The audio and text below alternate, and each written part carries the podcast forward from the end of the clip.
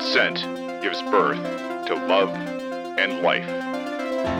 We foster passion to grow geniuses which lift humanity.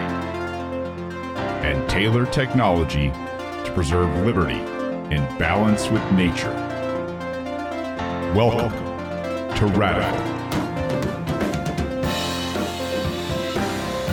Welcome to Radical, ladies and gents, boys and girls. I've got a special treat for you guys tonight. But first, a little bit of admin. Uh, if you love the show and you want to support it, you can go and support it through Cash App, Shane Hazel, and that is the only thing that we are doing now. Um, real quick, I had to get rid of some some things that I don't like in terms of the, the the gearing of the show because I just don't believe in them anymore. Uh, the the Patreon and the, the people that were processing things on the other back end, PayPal. Like I am getting rid of all of these people that are bowing down and putting a knee down for the state and submitting and, and taking advantage of people, good people, people that are trying to get words out about things that kill other people, right? Like that are being done by pharmaceutical companies, by the government, and the rest of it. I'm absolutely done with it. Uh, so if you want to support the show, and I really appreciate it, the only way you're going to be able to do it for now is through uh, Cash App, and that is Shane Hazel. Tonight, I have a guest that has been long, long in the making. Um, this guest contacted me uh, almost damn near a year ago and was like hey man i got i wrote this book uh, would really really love if you read it and uh, give me a review and so after I got done running for governor, I told him I'd get to it, and I did. And then obviously life still happens, right? And uh, he's a business owner uh, at the same time, so he knows. And there's there's something about this guy that I think is different from a lot of people out there, and it's we'll we'll kind of get into it tonight in the show. But um, my my guest tonight is the great and brilliant Brian Dement. Welcome, Brian. Man, thank you so much, Shane. Um, yeah, it's it's the way you tell that is uh is is spot on, except for I like humbly came to you and it was just like, "There's no way this guy's ever Oh, going to read this book." And I'm thinking he's running for governor. Like this is such a rude request. Like I know this is a rude request, but I was, I, and, and honestly, I don't pay a lot of attention to Georgia. I'm in California. I don't pay a lot of attention to Georgia politics, and so it wasn't until uh, your you, when you lit up the debate stage with uh, with your with the other candidates um, that you went viral, and so like Californians are paying attention to Georgia politics, and and I was like, dude, this guy is spot on. And then I saw you on the BTC Sessions podcast, and so there was some overlap. But I mean, it was it was such a rude request. Um, Oh, as, a, as a budgeting as a budgeting author, uh, you know, I I, I I'm- I'm hitting up people, and uh, you were just so gracious, and uh, just I, I man, I appreciate that. It's So too so much. Don't stop. No. More, thank you for having me on your show. Wow. Hey, so Brian is the uh, the author of Bitcoin Evangelism: Planting Seeds for the Decentralized Revolution. This book, ladies and gentlemen, if you don't have this book, you can go out. There are links to it on uh, the show notes, uh, and there will be links tomorrow in the show notes as well. There are links on Twitter right now for it. This is one of the most thorough books on Bitcoin from start to finish that I have read. And that's saying something, man. You know, I'm not Guy Swan. I haven't read the most in Bitcoin, but I've read a damn good bit of Bitcoin. And to lay it out for somebody who's coming in, an entry level book that is I don't know compounding that, that builds on concepts and core principles and tells history and then really gets into the the, the meat towards the end. I, I need to slow down a little bit because there there is so much good stuff. How long did this take you to write first and foremost? You know what? The funny part is, um, is so the just the writing part was insanely fast, and so people don't believe me when I when I talk to authors and stuff as far as how fast it was written.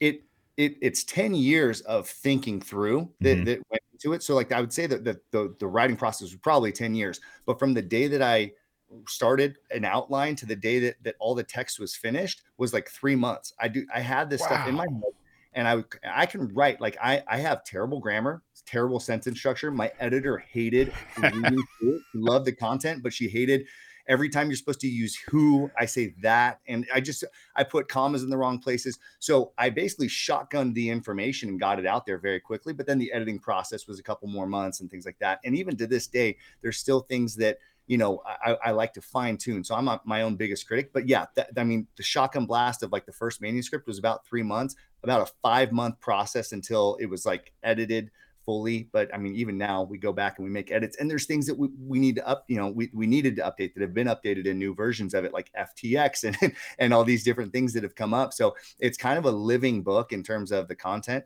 um, but yeah about about three months of getting it out of the brain and, and onto paper but it was stuff that I, I, had been mulling over and talking through uh, for years well, I mean, it, it, you must have been, I mean, 10 years, you must have been thinking about it a lot because to put this into a book in three months is, is a hell of an accomplishment. and, and I mean that because this is one hell of a book. And if you are new to Bitcoin, this is one of those books that I really, I mean, I suggest you go get it. You can, you can actually get it on Amazon and you can listen to it uh, through audiobooks and things like that as well. And I got to tell you, the narrator, um, does a great job. Um, and that's the thing is like as a guy that narrates and listening to somebody else narrate in a much more what we were talking about before the show, a 2020 2023 style, right? It's not this very uptight, you know, line by line, no no understanding, kind of a, an indifference to what they're reading. This is passionate reading. This is really good stuff. Yeah. Yeah. Well, and I, I, love that you say that you're giving Logan credit. So Logan Foster is the guy that narrated it, and um, when so the way that that process works is when you're you you've written a book and then you put it you know there's there's different websites where you can go and you, you can have people audition to do your audiobook. And where he won me over was in the introduction. And like you said he didn't have he doesn't have that monotone style or that academic style. And there's people that have great you know they, they can sound like these brilliant english you know you know speakers and all that kind of stuff. Well this guy he won me over whether there's a line in the intro where it talks it's an obama quote about you didn't build that. I don't know if you remember that line. i, I think and about it often actually as i'm building a business. Yeah there you go. And how and, uh, much hard so damn does, work it is. Yeah and i didn't ask him. I didn't ask him in the audition to do an obama quote for that line. He just took it upon himself and he did a spot on obama. Like it was so uh, to me, I'm like, that's added value. This guy's bringing something to the table, and he really, he really lights up. I mean, I, I enjoy reading a physical book. I don't usually listen to audiobooks. I listen to maybe two per year. So it's like I want to make sure it's a good one. Dude, he makes it worth the listen. I think that he really enhances the information by the way he did it. Yeah, I'm, I'm, telling you, yeah, when I'm out there listening to these kind of things, it's like on a lunch break or something where I'm going out and hiking three miles in these mountains up here in uh, in Appalachia stand. And I got to tell you, people that put a smile on my face when I'm, you know, getting up these mountains, like those are good people to listen to. Um, what I love doing because it's it's it's a very it's I'm going to just give away secrets to to podcasting and telling stories. If you can help people tell their character arc and where they came from and how they developed people, um, this is going to help you relate to everybody else out there. So if you got a you know a couple minutes to tell us kind of your Bitcoin backstory and how you mm. came to the whole thing, I think that is seriously important uh, for people to be able to relate to you. Yeah. Well, thank you. Um, so the first time I ever heard about Bitcoin, everybody, everybody that's into Bitcoin has the the story of if I'd bought into Bitcoin the first day I heard about it, I'd be a gajillionaire, right? We all knew about it earlier than we actually got into it. Um, but the first time I think I heard about it, it was probably 2011, 2012. And we could probably look this up. I still I haven't, I haven't taken the time to look up when this happened, but it was, I, I rarely watch college Saturday football, but it was ca- uh, college Saturday game day and I, it was yeah 2011 2012 and before the game in the pregame they have all the announcers kind of lined up. They're talking who's gonna you know smith's gonna go do this or that to, and then they have the college students in the background. And i remember watching that episode and there was a kid with a sign in the background that said hey mom send bitcoin and he had a qr code on there. And i was like what the, freak is this? You know and so I, I forgot about it and then like a few days later i'm like wonder what happened. So i kind of googled it and there was articles written because the bitcoin community that was a big deal to the Bitcoin community in yeah. 2011, 2012, because they weren't on any mainstream station. So if you went on Bitcoin Talk or Bitcoin Reddit, they were saying things like, Bitcoin made it to ESPN. This is the most monumental moment ever. It wasn't even like featured on ESPN. It was just in the background with this dorky kid. But the articles stated that this this kid at that time, so now you can imagine it's a lot more. He had twenty four thousand dollars worth of Bitcoin sent to him because Bitcoiners all over the world were freezing, pausing their TV, sending this kid some Bitcoin because they were so ecstatic to finally get Bitcoin on TV. And so I don't know what the Bitcoin price was when he got that sent to him, but hopefully that kid held on to it. He'd be doing pretty good right now. So that was the first time I ever heard of it. But I wrote that off. I was like, that's proof of how dumb this thing is. It's just dorky college kid money, um, you know, some cyber thing, whatever.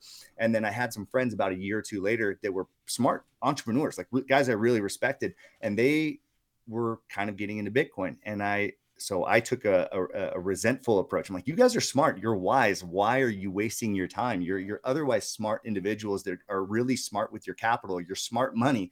Why are you taking your smart money and chasing dumb money with that? And so that actually prompted me to dig into Bitcoin and learn about it. I said all the things of the, you know, it's a Ponzi scheme, it's a pyramid scheme, it's it's fake. Where is the intrinsic value? Again, things that I think are actually good questions. I mean, I yeah. think anybody, it's now that as Bitcoiners, it's easy to get frustrated with somebody calling Bitcoin a Ponzi scheme or a pyramid scheme or no intrinsic value or whatever it is. But we just have to realize that those are good questions. Like those are things that we should have all asked at one point. But through studying that, through studying Austrian economics and just the, the history of money, I came to the point where I'm like, this is actually just really good money. And the light bulb moment for me was um, probably around 2014 uh, when I was listening to Andreas Antonopoulos. And he was either on it was either on the Joe Rogan Experience or it was a different podcast. Um, and he said something that I'd heard before, but it, it just sometimes you hear something multiple times and the third time it clicks.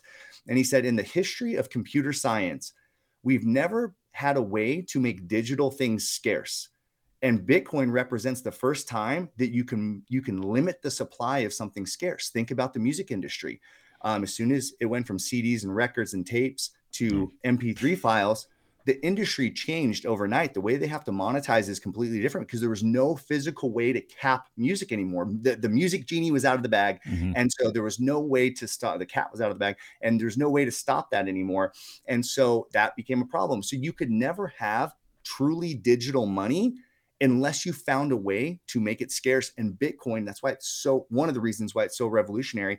It represented that moment in history where we could finally cap something digital. And so now anything that's digital has this ability to be capped and limited in supply. And Antonopoulos said that back in 2014. That's, I mean, yeah. what a what a brilliant way to find value in something. I I, were, were you a student of Austrian economics prior to that, or did you just kind of understand that you know the current system had some flaws because it was able to print money at whim and they would ignore debt ceilings or blew right through them. I mean, did you already have that kind of knowledge going on or something that you just saw and you're like, hmm, that actually kind of makes sense?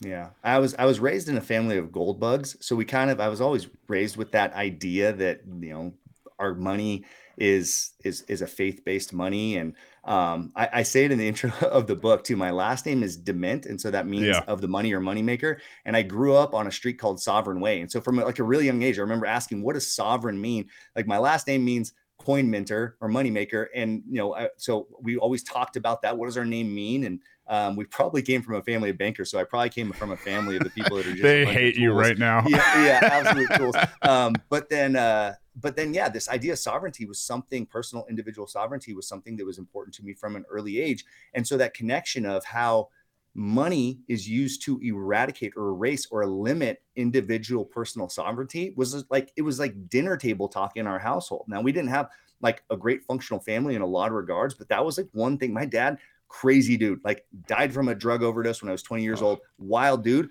But like our dinner table conversations were about business and about things like money. I mean, I was so blessed and fortunate to be brought up, but it was a gold bug home, it was a gold bug mentality that I came into. And so that's why Bitcoin clicked for that reason because of that background and that history. Yeah.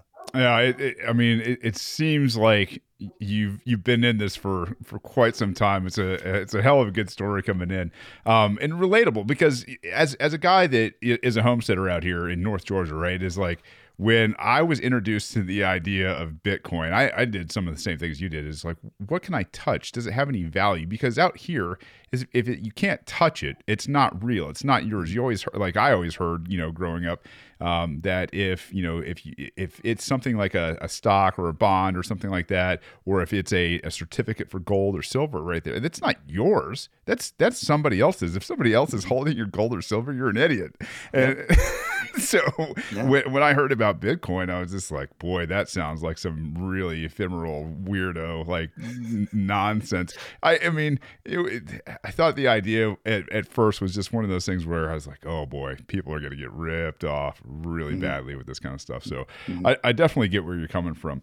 Um, what a one of my favorite chapters in this whole thing, uh, I believe it's chapter ten, is uh, why does Bitcoin have value? Mm-hmm. The length and depth. And this is i mean that's every chapter in the book but this one's fascinating to me because there were some things in here that i hadn't really heard or considered and some comparisons that you make. Um, the the reason why bitcoin has value and you talk about the networking effect for one main p- point of it. You talk about the you know the, the, the encyclopedias back in the day versus like google I think these are wonderful things to kind of like maybe whet the appetite of some people out there that maybe I don't know on the fence coming into Bitcoin, whatever it is, um, to kind of talk about why this is so important. Yeah, I was out to lunch with a guy. Um, shout out! I met him through Orange Pill app. I'm on Orange Pill app, and you can meet Bitcoiners and stuff. And this guy named Madude, his his name's Madude. Um, awesome.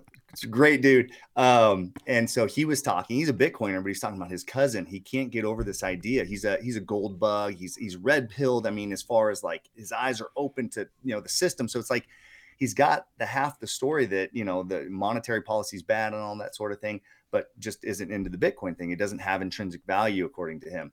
And so we were talking about this a lot yesterday and it's i, I think it is. It's it's almost this mental milestone for people to get over um, because we think of intrinsic value as something that i can touch i can feel i can hold. Um, i think one of the important things is to get away from the even i like to say intrinsic value but for people that are skeptical get away from the word intrinsic value and just talk about its intrinsic characteristics. Like um, why is gold valuable? Well, it's it's it's great because it's limited supply and all these types of things. But yeah, at the end of the day, a gold bug will say, if the world, you know, if the apocalypse apocalypse happens, I can turn it into a bull, I can turn it into a spoon. I'm like, well, is that really why you're buying it? But I get it. You're saying it has some sort of physical quality. Well, let's talk about its intrinsic qualities. Gold has intrinsic qualities. I can make great connections out of it. I can, you know, uh, wires and you know all sorts of things for smartphones, and that there's there's a value there. Um, so yes, I, I, think that gold's great for that reason. Um, let's talk about the intrinsic characteristics of Bitcoin. If I were a a Canadian trucker in January of 2021 and my PayPal got shut down and my my uh, the donations coming in and my bank account got shut down and I'm freezing in the middle of Ottawa, Canada, and I have no gas money, nothing. Like I have no way to receive value. But then there's a piece of software that allows people from anywhere in the world to send me money against the will of my government that has called me a terrorist and mm-hmm. inciting violence, and all these things just for exercising free speech, that all of a sudden is something that has intrinsic character, like a, an intrinsic trait to it. Like the, the intrinsic trait in Bitcoin is that it's censorship resistant. It's it's permissionless. Like you don't have to ask anybody. If you if Shane wants to send Brian value right now, we're not asking a third party. All other forms of money are asking for permission um, unless I can hand you gold directly or unless I can hand you cash directly. But right now, in this situation we're in, you and I, there's a lot of ways for us to send value to one another. There's only one way where we don't have to ask permission. So that's an intrinsic characteristic of Bitcoin. So if they don't want to say intrinsic value, I would say because it has an intrinsic characteristic, it therefore has intrinsic value. Um, you know, I think just because something has intrinsic characteristics like water. You can survive off it. This is one of the things I use in the book. Um, you can survive off of water. It's actually like the most important thing we can possibly have. But because it's such an abundant resource, it's not very valuable. A gallon of water versus a one carat diamond, they're not even comparable in value. Right. But if I have only the sustenance of those two for the next two weeks, I'm going to die if all I have is the diamond and if i have a gallon of water i can i can sustain my life for a period of time but why is the value of those things? So scarcity something being scarce actually i would argue is intrinsically valuable as well. We as humans value things because of their scarcity um, based on those principles. So when you when you pair those two things something has intrinsic value it's if i'm a, a canadian trucker it has an intrinsic characteristic that i need um, and it has scarcity therefore it's kind of in my opinion, it's almost inarguable that Bitcoin you can't really say it doesn't have value. It it I just it, I just told everybody how it does. It has like a real world tangible value right there. And there's actually many many other well, ways to state and, and to your point, uh, you know, in terms of value, um, if people would learn how mining occurs and the difficulty adjustment and and, and the halvings and, and what happens with these ASIC miners and, and what ha- the, the whole mempool. If people would take the time to learn how mining happens and what the incentive structure is, they'd understand that Bitcoin is proof of work, just like gold is proof of work. We're not talking about like what is it backed by? No, it's not. It doesn't need backing. It has proof of work because it exists in the first place, and you can go back and see that it's been audited along the line every 10 minutes, where the Federal Reserve has never been audited, right? Like you can sit there every 10 minutes and verify every block of the blockchain back to 2009 and say, this is proof of work. Gold is proof of work because they dug it out of the ground. You can hold it physically, you can see it and touch it. This is proof of work because you can see every block along the way that's mined these things. You know, and that boy, I mean, once you understand like it's proof of work, but to your networking, uh, the, the network effect, um, in terms of creating value. When you went mm. from uh, the the encyclopedia to Google, and I, I, forgot what the statistic was. It was something like seventy million uh, to seven hundred. What was it? Seven hundred so, so it's 70 million. It's funny because I, I pulled that up right on. I have my note right here because uh, I, I, always forget that that statistic. It, it's 70. So encyclopedias, their best year ever, they did 70 million dollars right in in in gross gross revenue and digital uh, digital encyclopedias, Google's the the search engines of the world account for about 40 billion in gross revenue per year.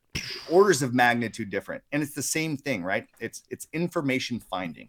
Um, and so, yeah, when you when you make something more efficient, people use it a lot more. And so, therefore, you know, the other the other example I use is uh, analog maps, paper maps versus digital maps. Yeah.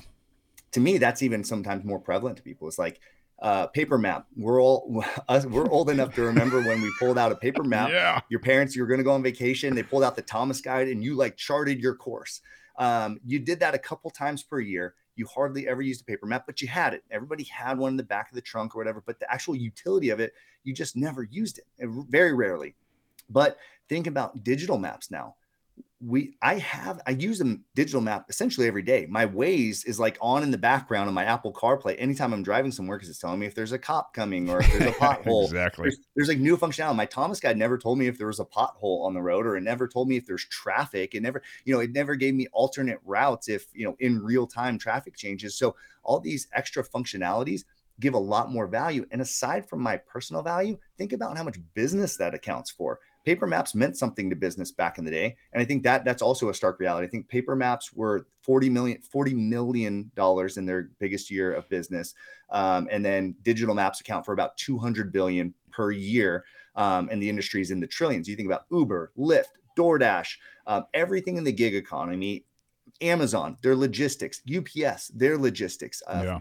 uh, commercial freighters of all like those entire industries revolve around digital maps. And so when you take something like gold, I think inarguably gold has value. I, I love that. I, I, really like gold, still a gold bug, coming from a family of gold bugs, but there's no precedent in history where the the digital thing, the new digital thing, doesn't replace the incumbent by at least 10 times the value. So if gold is a $10 trillion market, there's almost no precedent in history where Bitcoin won't worth be worth a hundred trillion dollars in terms of market cap. And considering it's at about 300 billion in market cap right now, that's a long way to go um, in terms of the price of the individual coin. You're talking about coins in the millions of dollars. And I, I usually don't talk about the price of it, but it, it, right. it does relate in terms of when we're talking about intrinsic value how value and you you asked the question earlier about austrian economics the austrian economic answer is like not satisfying to most people at all. Austrians would just say that there's no such thing as intrinsic value. Nothing is intrinsically valuable. It's what market value is. And i think that's a great i think that's a great explanation but when you're just talking to random Joe Smo people, or you're talking to your grandma about it or whatever, they don't like the Austrian economic answer. and so I think we need to make it more relatable in terms of real world uh, utility. But yeah, I think that you hit the nail on the head. Network effect is is probably the most important thing about uh, about Bitcoin.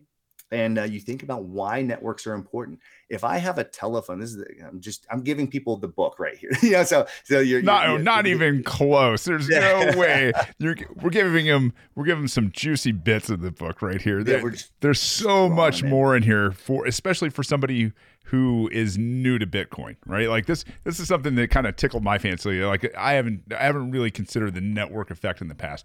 One of the other things you talked about was the multiplier effect. When hmm. somebody as as we're getting into Bitcoin and and you know obviously as things are going to ramp up because I think Jerome came out the other day and we another you know 25 basis points right? And so all of a sudden we're going to see this jump in Bitcoin again which we kind of saw last night. I think it's going to probably continue upwards.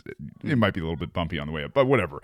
The the idea that we're you know seeing people come into the space again and we're seeing people you know start to spend a dollar that dollar isn't worth just a dollar when it comes into bitcoin can you explain that concept to a little, a little bit to people out there that you know m- may help them understand a little bit more just the value proposition yeah. So um, the the term I used, I like just there's not an economic name for this term, and so I literally created a thing. I asked some people, it's like, what? How do we define this phenomenon that happens? But we call it capital flow inertia. I'm actually working with a, a mathematician from one of the the it's Biola the, the guy that heads at the department at Biola University, the math department there, and he's like working on a formula. We're, we're like trying to win the Nobel Prize with this thing. I don't know if the Nobel Prize is like a good thing anymore, No. but um, I'm just like that, that would still be cool to like rub this in the face of the the guys that are supposed to win. The you guys need the Prize. bit we need to you need to start the bitcoin awards whatever The it is Bit- like the, the, the largest contributor the every Yeah. year i tell you what it, it- people who are out there who have got some coin the bitcoin awards that needs to happen i don't know bitcoin magazine i don't know where you're at on this one like Yeah. maybe Yeah. at bitcoin mag 2023 That's a that's actually a great idea. I'm gonna I'm gonna email that to the guys tonight. Um, but uh, speaking of that, are, do, are you are, are you gonna be at the Bitcoin conference? Are you Ooh, gonna go I- to Bitcoin Miami? i have not decided yet are you going I'm going, and I just I was talking to the guys. I'm trying to encourage them. I feel like if you email and say you would you would do this, then it would push them over the edge. But I'm trying to get an early morning jiu-jitsu uh, Bitcoin magazine role It'd be like the official Bitcoin magazine jiu-jitsu morning workout. we stuff. are So- going to get to jujitsu. Yes, you can.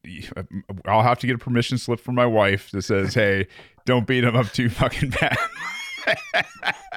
but yeah, hey, if if we could get something like that together, man, definitely. Yeah. yeah, that'd be Oh, that'd be cool as hell. Um, yeah, so for maybe we can maybe we can coerce them into that. Um, but okay, so going back to this idea, capital flow inertia. Sorry, I'm like no, we're- we're gonna get to all this fun stuff. Keep yeah, going. yeah. So so um yeah, we're working with this mathematician. We're trying to define this thing. So so when you invest, people think that okay, the market capitalization, which for anybody that doesn't know, it, if you're trying to figure out the market capitalization of Bitcoin, you take the price of the individual coin and you multiply. It's a simple formula. You multiply it by how many coins are in existence. So if you have one dollar per coin and you have a million coins, that's a million dollar market capitalization. Like that's how that formula works. So in that case, where you have a million coins for a dollar each, your total market cap's a million dollars. People think that if you if somebody buys a coin for a dollar, that now the market cap is one million one dollar. That that that's how it goes. But that's not how supply and demand works in the marketplace. Because you're dealing with scarce assets, it's not like every time you buy a Bitcoin, a new one is produced. You're dealing with a diminishing supply. So maybe there was 100 Bitcoin available before, but now you've bought one. Now the market shrank by 99 Bitcoins or by one Bitcoin, there's 99 left. If I'm one of the people that's selling one of those other Bitcoins, I might think to myself, wow, there's some demand. You know what? Maybe I'm not going to sell so early. I'm going to hold on because there's people buying these things. And so there's only so many on the market. I'm going to wait for a higher price. Market psychology plays into this. And so, really, every dollar that gets invested has a multiple effect. And now that's what I'm trying to figure out with this mathematician is how do we figure out exactly what that multiple is? But let me give the audience an example. In the 2017 bull run, so a lot of people are familiar with this bull run that just happened in Bitcoin. The one that was two bull runs ago in 2017, in a four month period, about $6 billion of new money, new capital came into Bitcoin in the last four months of the year. But those $6 billion accounted for $178 billion of market capitalization increase. So the price of Bitcoin went from a few thousand dollars per Bitcoin to 20, actually went from at the beginning of the year, $900 per Bitcoin to $20,000 per Bitcoin off of a relatively low amount of capital. So when you look at things like the market capitalization of gold and you say, oh, we're going to take $10 trillion, I don't think gold's going to go to zero. So I don't think all that money's coming. But uh, let's say, hypothetically, everybody in gold says we're going to sell all of our gold. We're going to take that $10 trillion, we're going to put it in Bitcoin. It wouldn't be that the market cap of Bitcoin is now $10 trillion or, you know, whatever it is now plus $10 trillion because there would be such a frenzy over it. You have to imagine there's people on the other end that are selling that Bitcoin. If you, for example, held a Bitcoin and you saw everybody in the world selling all of their assets in order to buy one of the things that you had, if if the price of Bitcoin today is $23,000, are you going to sell it for $23,000? No, you're not going to sell it for $23,000 because you know that there's a rush, there's a FOMO, there's a, a frenzy for the asset that you have. And there's only 21 million of them in the world actually much much less than that. We know that there's much less than that. And so but that's that's ultimately like theoretically the, the full supply of bitcoin. So because you're dealing with a scarce asset this rush of new capital it accounts for much more value than is actually um, just being put in in terms of capital. It's a weird phenomenon, but it's actually, if you're a Bitcoiner and you hold Bitcoin, it's a really exciting phenomenon. it's pretty cool. I mean, considering if we get to the $10 trillion market cap, I think that's actually when we get to parity with the dollar. Mm-hmm. And if we're parity with the dollar at $10 trillion, we're talking about you know, at, ten trillion dollar market cap, we're talking about almost two million dollars per Bitcoin. This guy the other day, I, I, have him listed on my timeline if you want to go check it out. Uh, he was talking about the w- total world assets being 900 trillion. I'd heard Greg Foss talk about like, you know, four, 420 trillion. This guy was talking like 900 trillion. He's like, oh, yeah, you know, you could be talking about $60 million of Bitcoin here. And I was just like, whoa. And he talked about the multiplier effect just very briefly, um, only probably because he read your book. But um, the one of the one of the chapters I think that is really cool, and we don't have to spend a ton of time on this because I think maybe this is a little more well known, but maybe not by some people, is the history of Bitcoin. A lot of people think that Bitcoin was one of the, the you know the, the first digital currencies out of the chute, and it really wasn't. Um, it was built on the backs of uh, you know a couple different other types of ideas. Um, let's let's hit this one real briefly, and then we'll get into some more fun stuff. So I mean, it, it, it's one of those things where um, it, it's fascinating that, yeah, that's essentially what made Satoshi so brilliant was not that he dreamt up all of these things, but that he somehow took these technologies that at the time people didn't really think they related a whole lot to each other. Like they, there was different things that he just was like, yes, he saw the glue that brought these together. So a lot of people think that Satoshi, because it's such a brilliant invention of Bitcoin, and for those that don't know in the audience, Satoshi Nakamoto, the, the creator of Bitcoin, um, but uh, yeah, I think that people think it must be a group of people. I think because they're pre-existing technology, I think it could be either a person or just a couple people. I think that is possible. Um, but yeah, uh, proof of work or was was is like the cornerstone of Bitcoin. It was created. We know who created it. it was Adam Back. Um, he he's a guy that's still around. Um, personally, I like it'd be interesting to think that he, that he's it's Satoshi not, Nakamoto. It's not Hal Finney, huh? it's not Hal Finney. I don't, it, might, it might be. I think everybody wants it to be Hal Finney since uh you know he's like people just like Hal Finney. Yeah. Um, I think that that will be the Hal Finney will be the Bitcoin Awards. That will be like the trophy you get is like the Hal Finney, like the kind of or the the trophy. Um, so uh anyways the uh the history of of bitcoin like as a creation it was something that um that rolled out really over the the cypherpunk generations. It was just like a morphing and an evolution of these different technologies, um, and it just the glue finally came together and it, and it all worked.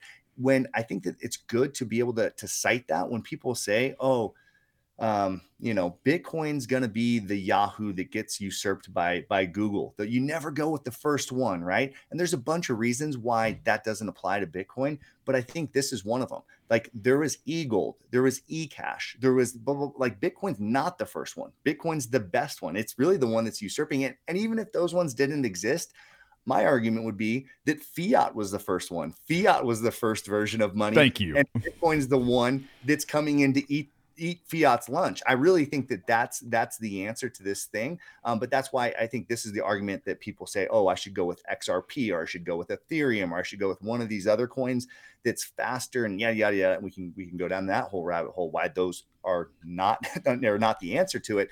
Like but like Monero, um, yeah, right? I think, what's that? like Monero in the comments. Like we need to talk about Monero. Oh, it's just like God damn. Monero, here yeah. we go. The Monero, the Monero, yeah, I, that's a that's a that's a fun conversation too. I was talking about uh, to some guys about that yesterday. The Monero, the Monero crew. I mean, they're they're, they're a principled bunch. I, I do like the Monero guys, but it's it's yeah, it's uh, couple too many hard forks and Yeah. and the the hash power right? It's like it, it, w- once you get to the the amount of hash power that bitcoin has you know y- you may have a coin and you may have some transactions on it. I'm not saying that you know they maybe they don't have a space but you know in terms of unseating this this killer that's out there now this behemoth and that's the thing is bitcoin's network and its computing power has become the absolute largest computing um, network on on planet Earth by far. Yeah, yeah.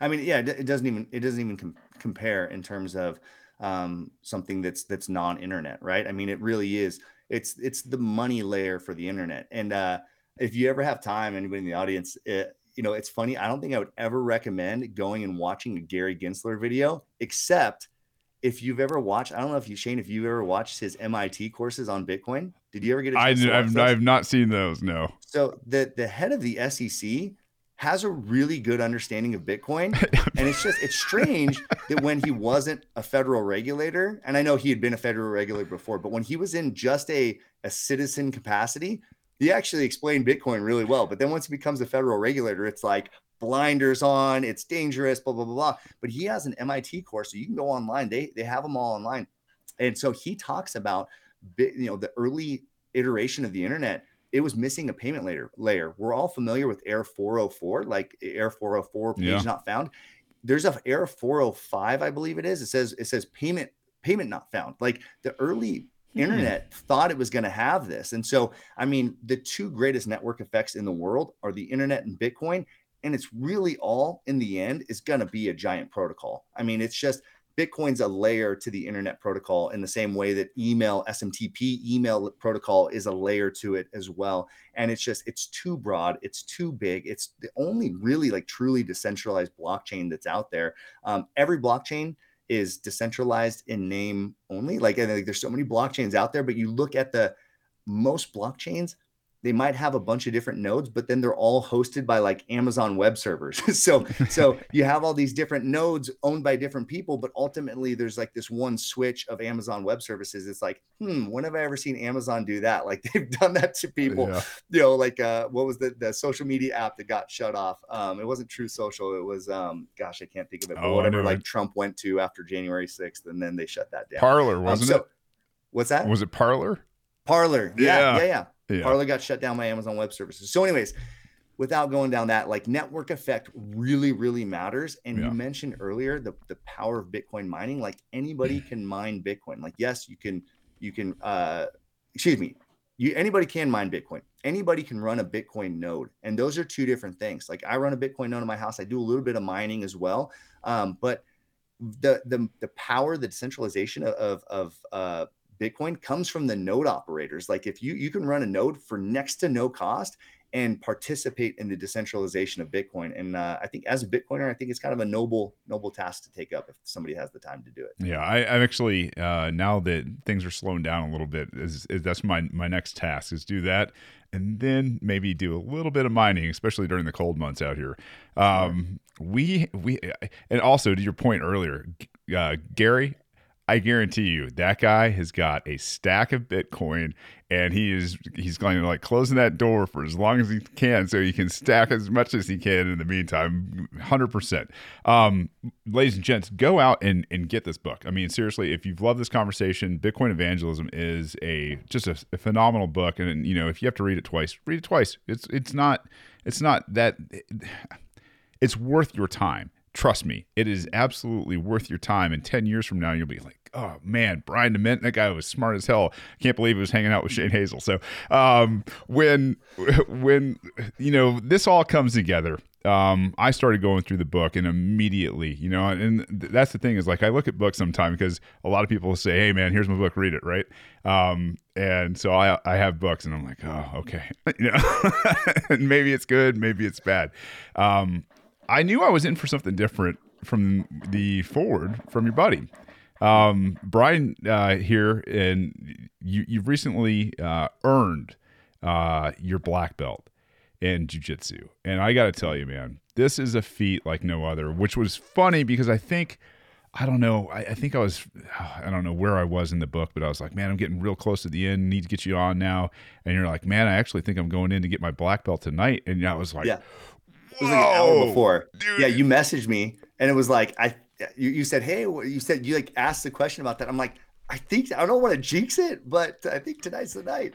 Yeah. Yeah, you had a tournament, I guess, over the weekend, and then you know a lot of times for those that you guys aren't in the know is a lot of times you know people go in uh, to tournaments, they compete, and they you know earn some more respect from you know the the sensei, the the master, whoever their coach is, and they'll either stripe them up or they'll they'll get a new belt on on whatever day of the week it is when they come in uh, for practice next. And to receive a black belt in jiu-jitsu, I mean, you're talking about 10 years of some of the hardest work I think anybody will ever do in humble pie on a very, very regular basis, especially if you're in a, a competitive gym.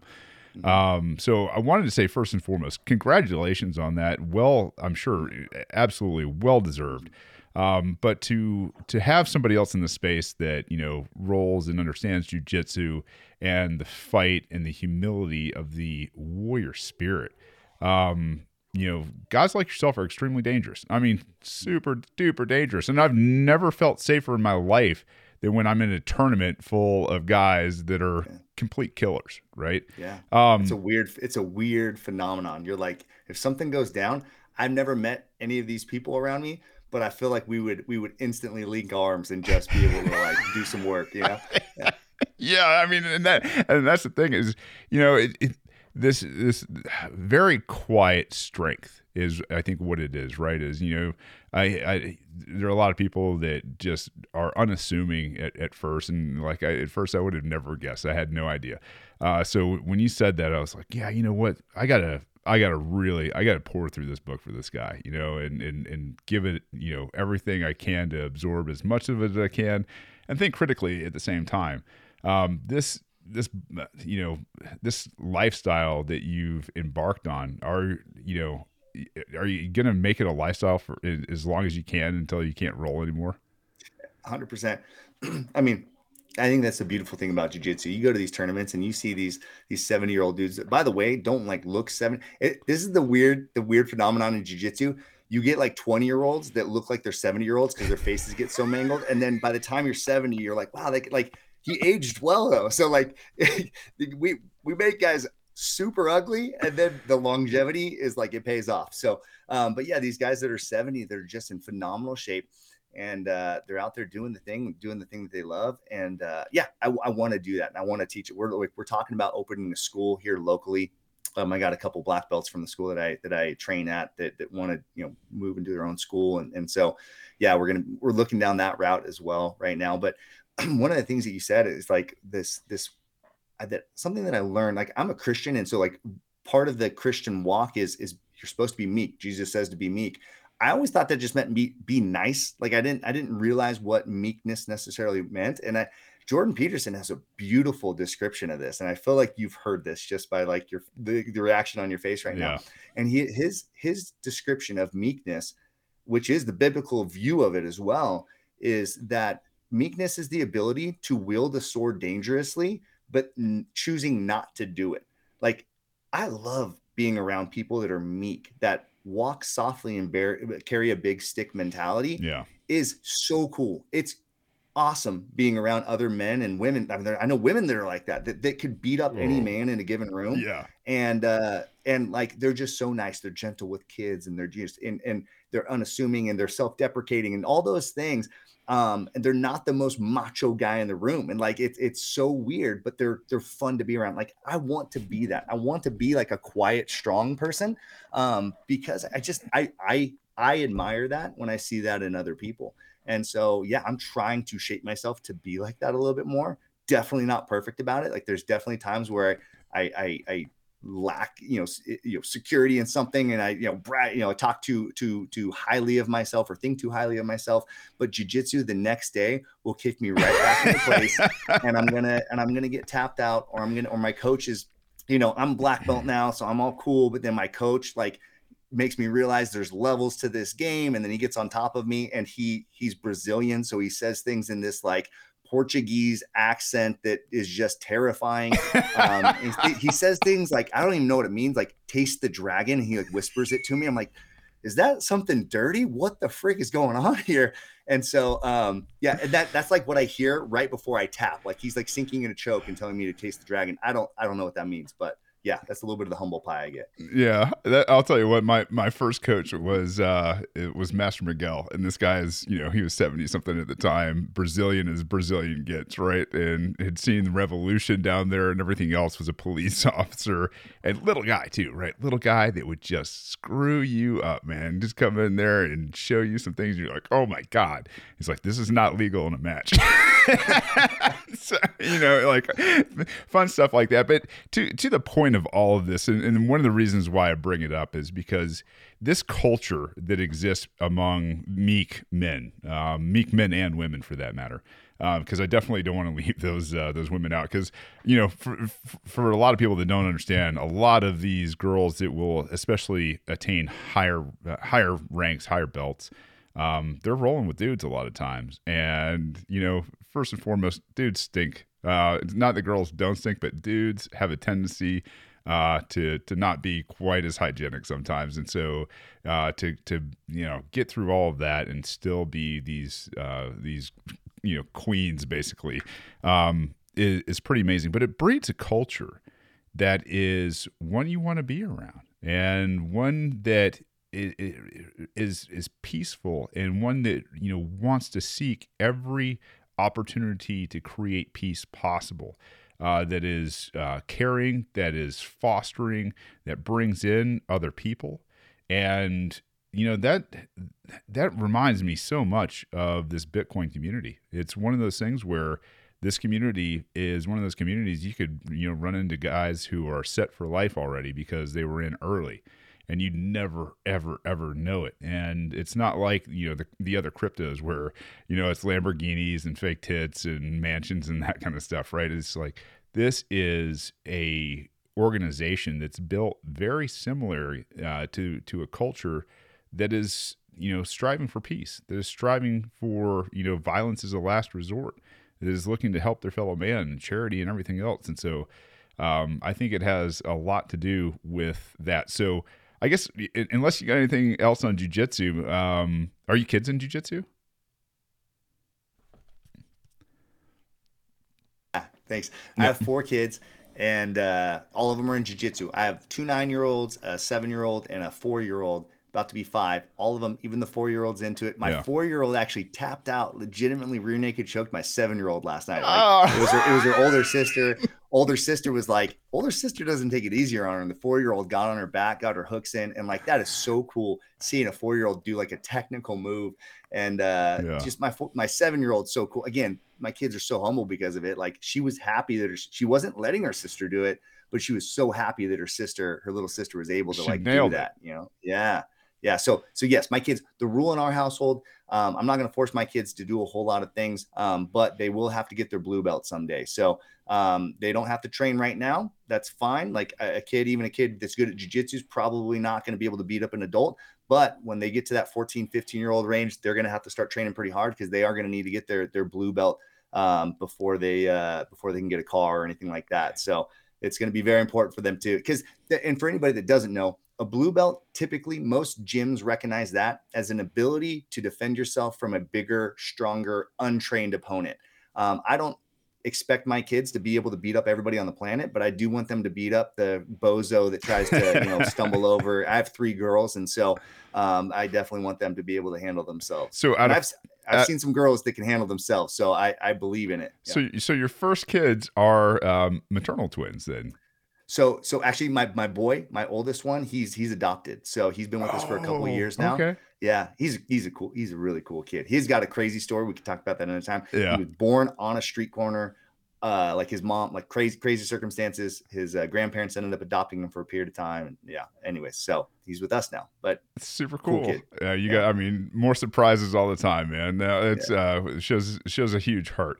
Um, no, I, I get it. My kids have been in jujitsu since they were about three and a half, and my oldest now is eleven, and you know that there's stuff going on now in the maturing process of learning this art, and it's just it's so amazing to see that switch and to be able to take on you know larger opponents and everything else. So, super cool. Let's let's talk about for the the last uh, few minutes that I got you.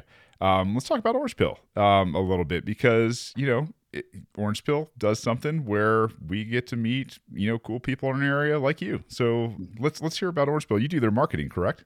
I do. That's something that's like really really new i've been doing that for about a month uh the app's only about it's less than three months old so it's a, it's a really new app um, but orange pill app it's the whole premise it's a social media app for bitcoiners it's a paid app um, and so you think about it people say why would i have to pay for social media i can go on twitter Facebook for free. Well, just as you know, when something's free, you're the product. That's right. So that's fine. You can use social media apps that don't ask you to pay, but then you are the product. Orange Pill app doesn't sell your data. It doesn't do anything like that. It's not sneaking through your messages. Um, that's that's all you. Um, and it it removes like when you have this paywall and it's it's inexpensive. It's two dollars and ninety nine cents a month for like 50 bucks you can have the lifetime membership like it's not a huge cost um, but you're not going to get spammers you're not going to get scammers you're not going to get people asking you how your crypto trading is going and all that kind of stuff which is which is what like bitcoin twitter is filled with. You get like beautiful asian women asking you like how they can how they can coach you on your crypto trading. And so um, it is pretty funny though. We had somebody make a, an orange pill app account the other day. It says beautiful asian woman. So they're paying for this account and it, it says beautiful asian woman. So um so anyways but at least we know that's a spoof account um, but yeah, so it helps you find people that live close to you. Um, you don't, it's not like Uber or DoorDash where it's going to give you a precise location. It gives you people, um, it only finds your location within about a 10 mile radius. So we don't know exactly where you're at because a lot of us Bitcoiners are privacy focused people. I'm a user of the app. I don't want to have, to have like a sweet back door for the FBI to like surveil me even more than I'm already being surveilled by my current apps. But we don't want to be, Orange Pill is not going to be one more of those apps. But man, the magic happens when you meet other Bitcoiners in real life. Like there's something that happens. I've been to conferences. Um, I was at a at Pacific Bitcoin. They had some banger speakers, really good speakers. The very end of the show, like the reason why everybody's there is they're going to have Michael Saylor on stage. And so everybody goes into the hall, like the, the the the auditorium, for to hear Michael Saylor. So they come off the show floor and all that kind of stuff. The place is packed. And a couple minutes into Michael Saylor's speech, I'm talking to a few people and I kind of look up and I look around. I realize everybody's just talking to each other. I'm like, everybody came in here to listen to Michael Saylor, but I think what it was was the event was about to end and everybody realized like I'm having fun talking to other Bitcoiners. So I, I had one guy say, I, I even asked the guys like, why is nobody listening to Michael Saylor? Like, this is what we're all waiting for. And he goes, because you can watch this on YouTube later. Like, I don't have a chance to talk to this guy or that guy um, in real life. And so Orange Pill app is literally an opportunity to to do that is to meet with other other bitcoiners other people that have shared values and things like that i was out to lunch for the last the last two days i was out to lunch with with bitcoiners that that live close to where i'm at and the conversation was great um, some of them are older than me some of them are younger than me um, the different walks of life but like we just have a certain set of shared values um, that we we believe in like freedom and liberty and you know hands off my money and that Weird. sort of thing Ah, weird it's a great people. conversation. It's a great conversation. it's great community too. Great people to, to mix it up with. It's funny that you say the, the hot Asian woman because a lot of my followers right now are getting me like impersonated of guys like me. So they're like, oh man, I wish a hot Asian girl instead of Shane's ugly mug impersonator. So, oh man, it's too funny. Yeah. So uh, the, the app's been up and running for three months. Um, is this is something you can set the parameters on? Say you're a little more rural, like where I'm at. Uh, can you set it from like ten miles to even further than that? Is that yeah. something that's adjustable? You you can find anybody in the world that's on the app. So you can, yeah, you can just kind of keep scrolling. So when you pop up your feed, it's going to show the people that are closest to you. But if you are like, well, this, you know, this, I, am going to need to go a little bit further, you just kind of scroll a little bit more and you're going to find people that are, so it, it has people preset to put in front of you. Like, hey, these are going to be the closest people to you. But if you want to find, you know, maybe you're heading to Tennessee and you want to say, like, man, I want to talk to Robert Breedlove when I go out to Tennessee because I know he's in Bitcoin Park all the time. You can like search for Robert Breedlove, shoot him a direct message and be like, hey, I'm going to be in Tennessee next week. Any chance we could meet up for some coffee? And you can kind of pre-plan where you're going to be. Um, you know, if you're somebody that travels a lot and stuff too. So yes, you can you can change. It's not just only where you live. Um, it's you know when you open the app, wherever you you happen to be at, it's going to connect you with people in that area. Um, and I think one of the things that I'm most excited about, though, um, the, the interpersonal connections is a big deal. That's so that that conference Pacific Bitcoin was where I met the founder Mateo, and he just told me about it. And I, I, was like, dude, this is awesome. Yes, Bitcoin needs this like social layer. That's the big, that's like the big tagline of of Orange Pill app is we're building the the Bitcoin social layer. And you're like, yeah, like it needs a social layer for hyper Bitcoinization to oh, happen. Yeah, it does. But one of the things that I'm really excited about um, is we're coming out with this thing called the orange pages where you're going to be able to find local merchants that accept bitcoin to me like that's where like the real hyper bitcoinization is going to come in. I can't just it's not just that i can meet up with other bitcoiners it's i can go spend my bitcoin and like review businesses and all that kind of stuff. And you think about it from like a an adoption standpoint me thinking about the marketing side of this and how many businesses we're going to orange pill the cool part about orange pill app is we already have the supply or excuse me we already have the demand.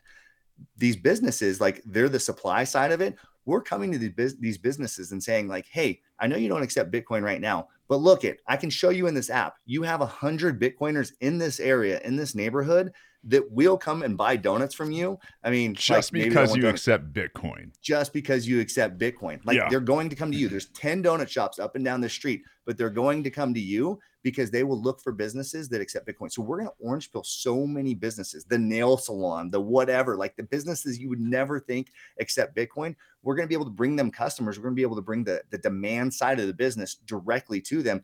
And I think that's going to happen. Where I mean, the orange pages is coming soon, but as you said earlier, we're kind of coming back into this bull market. And so a business approaches you, Orange Pill app approaches your business, and they're talking about, yeah, I'm going to get more customers and I'm going to get this thing. I don't have to buy Bitcoin. They're just going to give it to me for my services. Like we're going to be able to bring so many people into the fold through this process. So this idea of the Bitcoin social layer is so compelling to me. It's so exciting. And I, yeah, I'm really happy to be a part of it. I think it's so cool. And, and one of the, the aspects of that is, you know, there's a lot of guys out there that are really sick to death of paying taxes and doing all this other kind of stuff. And once, you know, they start to understand Bitcoin a little bit better and it's just peer to peer transaction, wallet to wallet, and you don't know whose wallet is what wallet out there a lot of times. Um, this is a great way to cut out those guys that are doing crazy stuff, like sending all of our money over to Ukraine. Uh, and you know, God, God knows, uh, you know, w- what else we could get into. Some people would say conspiracy. Uh, we would say, um, you know, the the conspiracy forecasters these days. Uh, hey, uh, I'm going to plug all your stuff here at the end. What else can we help you with, Brian? As we as we wrap this up, can we make donations to you? Can we help you out, out at uh, you know the, the, Orange Pill or your business? Yeah. I mean, you got a you got a business going in the background at the same time. For God's sakes. Yeah, man. No, I, I appreciate that. Just spreading the word. Like if if you know somebody that needs to learn about Bitcoin, sharing the book with them, buying them a copy to, you know, I mean, that, that supports in a huge way. Um, I mean, you're you, you give me the, the platform tonight is, is amazing. Like this is great. Like nobody needs to no no donations or anything like that. If you're looking to kind of get plugged in, more active in the Bitcoin, if you're already a Bitcoiner, get on Orange Pill app. It's like the greatest investment you're ever going to make. Um, it's you know cheaper than going to conferences. Like I like going to conferences, but like a ticket sometimes a thousand bucks. You got to fly, you got to travel. You can have Stay your own up. mini Bitcoin conference. Like every other week if you want. These people on the app are so excited to meet and catch up. You're gonna love the conversation. Like you're trust me, your wife is sick of hearing you talk about Bitcoin. Like go out and talk to somebody else about Bitcoin, you know, like that. That's kind of like this, this, uh, I think we're doing wives this huge service that we're giving their husbands an outlet to uh, talk about. And actually the funny thing is there's a bunch of chicks coming onto it now. So we got a lot of ladies coming in here. There's more and more ladies every day.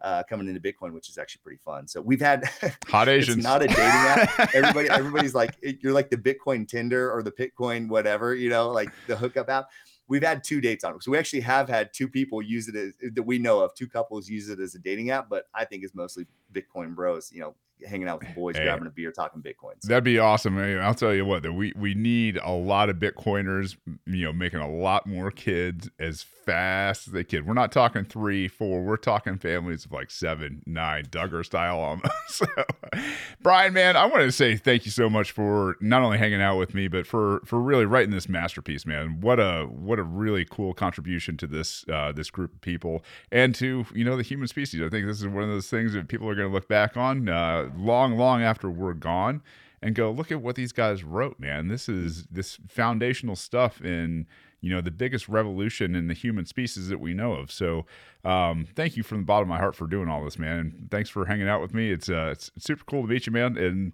uh, best of luck to you the kids. Hopefully i'll be down at bitcoin uh, 2023 you can abuse me down there. Use me as your your dummy or whatever you need to do. But um, ladies and gents uh, bitcoin evangelism go get this book. Support Brian, uh, all the great work that he's doing out there. Uh, get on the Orange Pill app. It's cheap, fifty dollars for a lifetime membership, where you can just know and meet Bitcoiners everywhere you are or everywhere you go. Super awesome, man. So, uh, outside of that, I got nothing left, man. Um, thank you, thank you guys so much for being out there in the audience. Until next time, I love you. I need you. Peace. Um, don't hurt people and don't take this step.